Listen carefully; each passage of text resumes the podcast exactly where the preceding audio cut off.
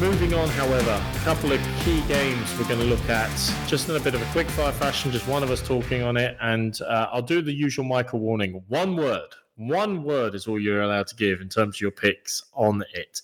Uh, Colin, you're going to kick us off. Last of the 5 p.m. games. The, uh, you know, interesting, intriguing, challenging Pittsburgh Steelers against the unbeaten, undefeated uh, potentially invincible Philadelphia Eagles. Break it down for us and tell us how you see this game going in your view. they're not they're not invincible, but they are a very good team with a very good quarterback going up against Steelers team who are are massively in transition. And when we know magical Mike Tomlin, but you know they struggle to get to opposing QBs without TJ. Um, he's an enormous loss to them. And Ed Bouchette, who we have had on this program now retired after an incredible career uh, covering the Steelers, he said that this might be the worst Steelers offense he has ever seen. And as he acknowledged himself, he goes back a ways. so um, to to me though, for the for, I really think they have got to take the good and the bad with Kenny Pickett at the moment and and just continue with it um, and and see what you have. You you know Mitchell Trubisky ain't it? He's not a franchise guy, so you need to play out the season. I think with Pickett and, and see what you have there, um, and see what see what he can do. But look, the we've already talked about what the Eagles have, have done in terms of the the trade, um, but here Mike Tomlin on Jalen Hurts said, "I've got so much respect for him and the way he plays the position, his intangible qualities, leadership skills, prudent decision making, prudent use of mobility." Um, he's why they have very little negativity in their offense. I love the way Mike Tomlin speaks. Um, it is very difficult to see, and I think they will get get a, a response from him. But this Eagles team is, and Howie has done a, a magnificent job. Their biggest enemy is complacency in this game as long as they show up, as long as they play to their ability, they should get the victory over the, the Steelers and continue to be unbeaten. Eagles. Good man. Eagles. Michael also goes for Eagles. So we all have the Eagles going to 7 0, and the Phillies are in the World Series. Big time, big times in um, Philadelphia at this moment in time. I don't think, however, even though the Astros are in the World Series, the Texans, uh, the people of Houston are going to be as excited about the Texans, Brian. And you're going to break down next the first, the later games, the Titans at the Texans. Um, Nashville might be singing after this, especially they're going up against the one win Houston Texans side. Yeah, with all the talk of the Colts' uh, decision to drop Matt Ryan last week, it kind of got away from what I felt was a, a, poor performance overall by the Titans. Like defensively, yeah, they were sound, but again, they were short, they were going against a team that's struggling offensively. But the offense for the Titans is has been erratic this season. It hasn't got going. There's no consistency there. Tannehill is not having the best of the season. And nor is Derrick Henry. Like his, his yards, 536 yards, five touchdowns. And was that's really good for, for a large amount of the running backs in this league for what we've seen over over the past like course of the last four to five years. He's way down. I think he hit 86 last week. Of the games he's played this season, I think only with the exception of two games he's gone over 100 yards. He's not playing to the caliber that we're used to seeing. Their highest receiver is Robert Woods, 230 yards, one touchdown. Treylon Burks is injured. He has, you know, he hasn't hit the ground running. There's been a lot put on the third round pick. Phillips, he's not really playing well. And the Titans, like, sorry, the Texans have played well in a lot of games. Even last week, they were 24 20 down in the fourth quarter. And Davis Mills throws a pick, pick six. And I think back to the game in Soldier Field when the game was late, he throws an interception to Roquan Smith and effectively wins the game he's, he's, he's reminding me of quarterbacks that we've seen. And Daniel Jones, I put into that category, where early on in their career, they play really well for methodically for three quarters. They do exactly what the head coach asks. But when the game gets to the crucial point and the game hurries up, they can't handle the pressure and they can't handle the situation. And that's what we've seen from this from this Texans team yeah, so far this season. They're getting gashed on the run. So is this the weekend that Derrick Henry finally steps up? They're giving up on average 164 yards per game to running backs. And Dameon Pierce has done really well for them. I could see him having another strong game, but this week could be the breakout game for Derrick Henry. And for me, it's a Titans victory. And not to get too into a betting aspect, it, the line is so low. I'm I'm asking myself, what's the what's the trick here? Why is it so low? Am I missing it? Am I missing something here? I don't see. It. I think the Titans will win comfortably. Don't see it being a high scoring game. I think they'll do enough to win the game and move on in a division that right now is theirs for, is theirs for the taking. Colin, I am saying the Titans. Michael is going Texans. Okay, I Titans for me. Okay, the last one these games are going to look at in a quick fire. Uh, I got them again, the Commanders at the Colts. And actually, when we were talking about the Pats, I meant to mention uh, even Tom Landry realized that uh, QB platoons don't work. Famously, he had Craig Morton and Roger Staubach in alternate snaps. Um, and then when they lost to the Bears, he realized that doesn't really work put Staubach in, and they promptly won two, 10 games and won a Super Bowl that year. Um, the commanders in this Colts could be thinking, well, you know, this quarterback platoon, maybe there's an option because they both benched effectively their starting quarterback. Uh, Taylor Heinicke, Tyler Taylor Heinicke, Heinicke, Heinicke started last week, leading, leading the commanders to a surprising victory, to say the least. Um, many people speculating could this be finally the turnaround for them and uh, green shoots of recovery uh, for a very troubled franchise. The Colts, potentially an even more surprising news, given that they brought Matt Ryan in in the offseason. We haven't heard it already, have announced that he is benched for the rest of the season, uh, arguably. Um, we'll see if that transpires, actually. And they've brought in Sam Ehlinger uh, and if you're wondering what is a Sam Ehlinger, I think most of the NFL are waiting this weekend. He has never thrown a competitive pass in the NFL uh, after being drafted in the sixth round. Well, Tom Brady was drafted in the sixth round, so maybe that's going to be a good omen. Um, and that uh, he went to Westlake and set various high school records where actually Drew Brees and Nick Foles also went. So maybe he's going to win a Super Bowl like the two of them did. Um, there's lots of omens, hopefully. Uh, we heard earlier on uh, last night from um, wasn't it Connor? I think who shared with us it, or it seems to be driven by ownership very heavily. Jim Irsay very unhappy with the start of the Colts season, and he's every reason to be. They've been pretty poor. I don't know if that's down to Matt Ryan. I think it's more down to a pretty bad offensive line. Although Ryan has been suffering under pass rush pressure. Guarantee you one thing: the Commanders, what they do have is still a very impressive front seven, especially a very impressive defensive front. So um, this game is hard to call because both teams have been so poor during the year that either of them could quite conceivably not turn up. I actually think it's a bit of a coin flip. I don't think going to a completely unproven quantity in Ehlinger is going to suddenly kickstart the Colts' season. Um, if they could replace the offensive line with five people who've actually met each other and know how to block, that might actually help to begin with. I was pretty brutal about them in the Titans game last year, and they lived down to the expectations.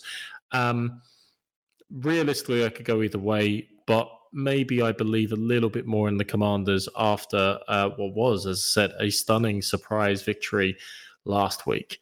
And so I'm going to go for the Commanders to uh, get on a bit of a roll um, as they're so far behind the rest of the NFC East as it is that they'll at least uh, start to see some further shoots of recovery, especially under our mate Mr. Heineken. Heineken, I know. Uh, Connor, uh, Connor, Colin, Brian, who you got? One word. For for for me, I'm gonna say I'm gonna go Colts. I'm gonna say and Michael's going Colts. Manders. We have a true 50 50. I told you it was a 50 50 game. There you go. A 50 50 split. They were perfectly, perfectly set up. Um, Okay, we'll call it a break there for those quick fire rounds, and we will move on in this next segment to a real great uh, NFC West clash. Well, it would have been great in any other year for the last five or six years, but at this moment in time, it's going to feature two teams both under 500 at the moment. Mamas and Papas sang about California dreaming And uh, these two teams are still dreaming of a Super Bowl, but that might be merely a figment of their imagination. The Niners are going into the Los Angeles Rams. Uh, Colm, as Brian tries to resolve technical challenges there, how do you have this particular game going down? This is one where um, I suppose both both teams have um, flattered to deceive and have disappointed for for different reasons. I, I think um, if you are the Rams, you're probably looking at it and it's it's not so much the the injuries, but it's what's gone on, what's gone wrong with your O line, and obviously Whitworth um, isn't there. Um, they've had the issue with Cam Akers and what is what's happening there. I mean, both of these teams, the Ram, the Rams and, and the 49ers were the last two standing for Christian McCaffrey. The 49ers were able to get him because they had the extra ammo to, to do so. But it's probably a testament to both of these teams feeling, looking around the conference, um, looking at their rosters, thinking, yeah, we're capable of doing it. We, we need to make a, a big splash here. This is, is another one of those games where I I can make a case for both of these sides with I, I can. The, the 49ers are still really um, beaten up and um, the the Rams, you know, co- co- coming back, um, uh, you know, having maybe fixed things, um, they could they could get the victory. Equally, you're looking at that 49ers defense, and, and you think, well, they can't have another week where you know they they don't get to to the QB. Um, for for me, I suppose what I would say is, eh, I'm go I'm going to lean into the the Niners. I think just because the Aaron Donald has looked more human this year, and we've seen what the Rams have, have done. They have looked to move him around in order to try to make him more effective. Um, and, and by more human, he is still a phenomenally good player. But Aaron Donald, for you know the best part of a decade, has been superhuman. He has been completely um, un, unblockable um, in and he you know, no matter what you did, you couldn't stop him. This year, losing Von Miller was huge, and what teams have have done is they have actually double or triple team Donald, and knowing that they can take him out of the game, and the Rams don't have um, anything else. I'm going to say Christian McCaffrey does enough to to win it for the Niners, but I have zero faith in uh, Jimmy Jimmy Garoppolo, and uh, he seems to be, um, you know, he he knows this is his last year in uh, the Bay Area, and uh, he doesn't seem to be any ta- taking any prisoners at the podium. Oh God, it is. A, it is a very difficult one to to to make an assessment on and make a proper pick. Um, I've always been quite keen on the Rams in this game, this game, and they've always seemed to come out the wrong side. And then I look at the numbers; like they've won seven games in a row against the Rams um, in the regular season, and then they go and lose the championship game. Similar enough to the Bucks and Saints. Saints always have the number. A couple of years ago, go to playoffs, the Bucks beat them, and God, it's difficult. And I wonder where the Rams are going to be after the, the bye because we saw last year, and once the bye was quite later on in the season, it kind of the last two Super Bowl winners have had their byes quite late November, and it's going to play into their hands. They come back, they go on a run, they re-energize themselves during the during the break and assess where they've been. So maybe it's not the case because the Rams are having a bye quite early in the season, and they probably need it because they haven't really been doing a lot. I don't think that's going to change. I think Stafford is struggling. Michael made a point in early on in week one, in particular when we were doing our Thursday night preview, we felt there was more to the injury than people were letting on. I'm starting to believe that could be the case. And as bad as the 49ers have been, they always find a way to win this game. Um, they'll have a huge contingent of supporters down there. So I'm with Colm. Um, I'm a bit more confident on the Rams, to be honest, in the way Colm has gone on with this game in terms of being a 50 50 toss up, whatever way you want to proclaim it. But I think the Niners will win this game. So the the Niners are in they're in bad shape. Like they don't have many of their starters on defense. Their defense is more than banged up. It's in a bad, bad way. Um, their secondary we I feel like we've been saying this for the last four years, including when they've made Super Bowl runs. Their secondary isn't good. Like their corners can be exploited on a regular basis, and more often than not, and we haven't always said this in the last four years, but we definitely say this year, their offensive line is bad. Their offensive line is allowing far too much pressure through and is not creating the same push in the run game as before. They're probably the two biggest weaknesses of the offensive line the cornerback. So obviously, what did they address in the trade deadline? They bring in Christian McCaffrey.